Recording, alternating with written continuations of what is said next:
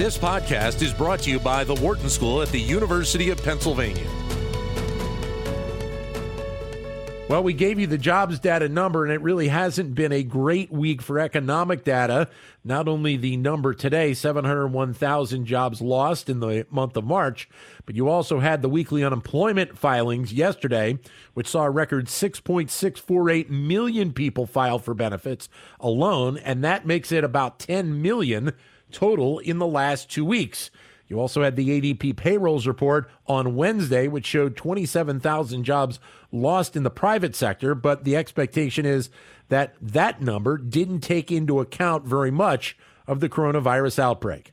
Joining us to diagnose some of these numbers, Diane Lim, Director of Outreach and Senior Advisor at the Penn Wharton Budget Model. Diane, great to talk to you. Good morning, Dan.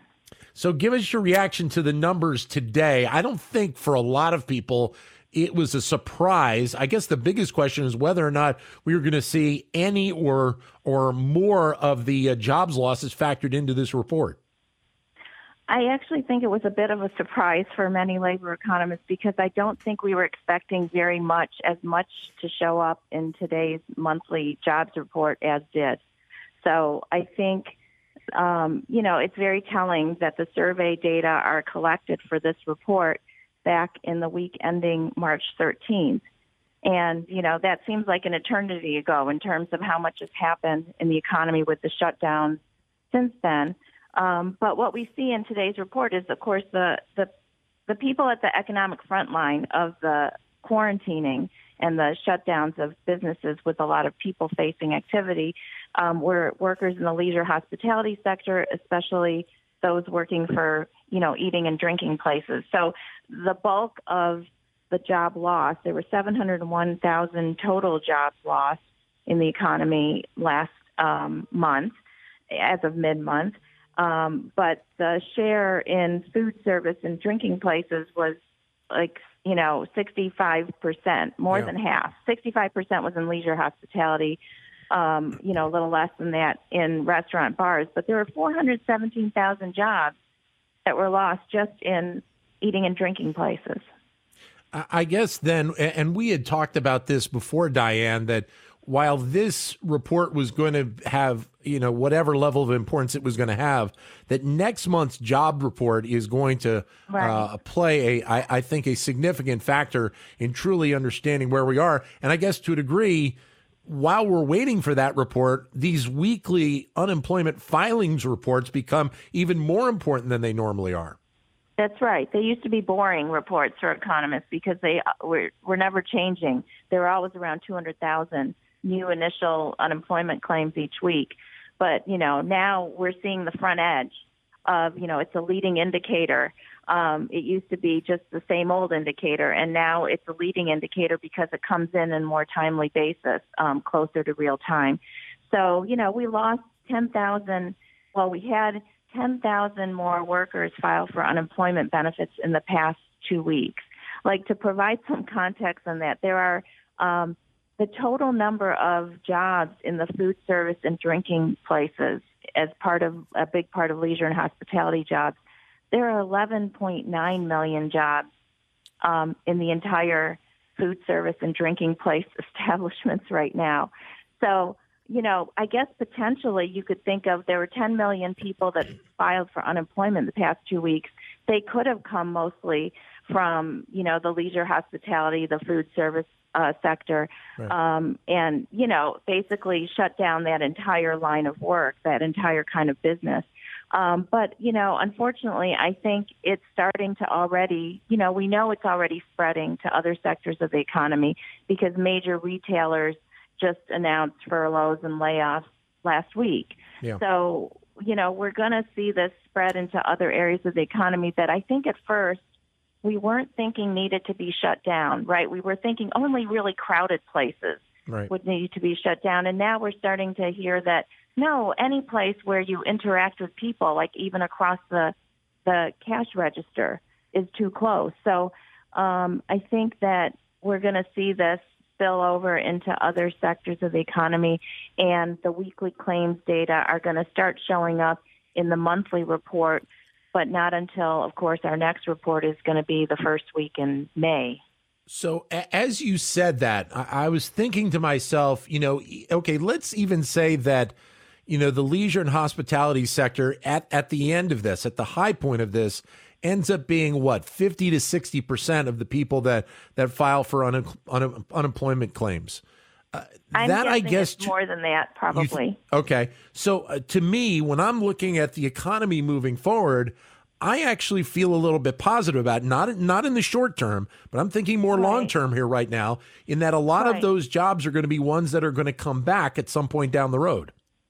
Agreed. I think the definition of unemployment is changing. That we can't think of unemployed right now in the way we used to think of it, which was like, you know, people out of work but looking for jobs, wanting to work um, and completely disattached from any employer at the moment. You know, don't have they don't have a relationship with an employer. And I think for most of these workers that have been laid off already, especially in these, um, you know, uh, leisure hospitality businesses, uh, most of those workers aren't, you know, trying to get another job. Most of them are trying to stay connected with their current employer. Um, and most of their employers are telling them, I only know this because of my bakery former yeah. worker, my daughter who formerly worked at a Brooklyn bakery. You know, the, the boss is telling them, you know, um, I want to bring you back as soon as we can open back up. And so I think that's true with a lot of these um, workers that are officially laid off um, and officially filing for unemployment benefits is they're not going to be, hopefully, long term unemployed because they're going to maintain that relationship with their uh, previous employer. And they think of them as their current employer still, right? So um, I think there is a sort of, um, um, I think the, the, the positive thing to think about is that while this is a very sudden and dramatic uh, drop in jobs and employment, um, I think that it could very quickly improve as soon as the health risk is is as soon as we get past the the necessity of staying at home. Well, I, I guess then, uh, Diane, it's going to put even even more importance on getting these loans ready to go for small businesses, because right. the the idea is that these loans are going to be geared for keeping employees on the payrolls and, and paying for rent and paying for electricity. And if you can get a lot of those components put together, then a place like a bakery where your daughter worked at, that's a type of business that could reopen. Obviously, you have to manage the numbers of people that come in per time, but it, it actually could be a way to be able to try and get some of these businesses back up and running.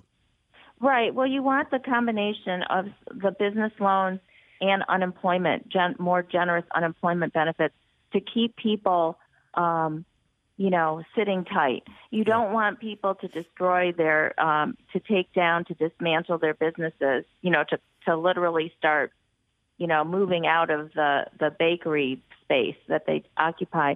You don't want them to completely close shop and close up for good.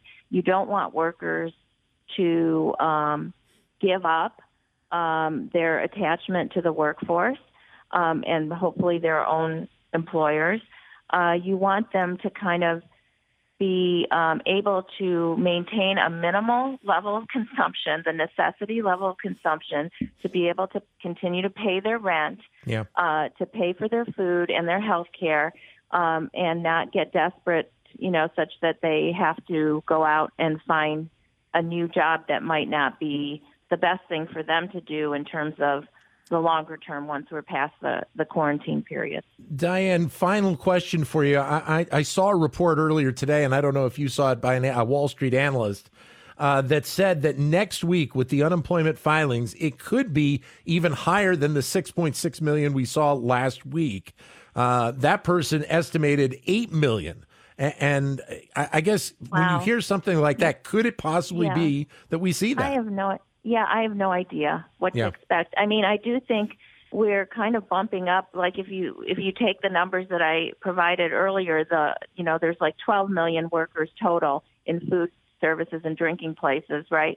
Yeah. Um, we've already had 10 over 10 million additional unemployment claims in the past month.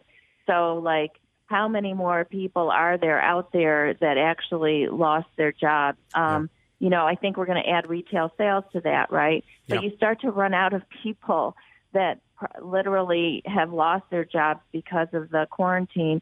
And so I'm just hopeful that there is a natural limit to the job loss um, because we're we sort of hit the the most obvious sectors first, the the businesses that had to shut down, right? Yeah, yeah. Um, immediately because they did serve crowds of people. Um, you know, hopefully there, there is a natural breaking, you know, stopping point because most of us, a lot, well, most people like us that do work that's, you know, sitting at our computer, we can do that anywhere. Um, and so it's a lot easier for many of us in um, kind of, you know, office type jobs Sure. to continue work as usual. And and hopefully, I, I have no idea. It could be worse next week. I Yeah. actually have no idea, but I'm hoping that it's not much worse, um, and that we are going to slow down, kind of like we're trying to slow down uh, the spread of the virus. We're Yeah. trying to slow down the the the the economic bleeding as well. Diane, thanks very much for your time. We'll talk to you again soon. Thank you. Thanks, Dan. Diane Lim, Director of Outreach and Senior Advisor at the Penn Wharton Budget Model. To keep engaged with Wharton Business Daily and other Wharton School shows, visit businessradio.wharton.upenn.edu.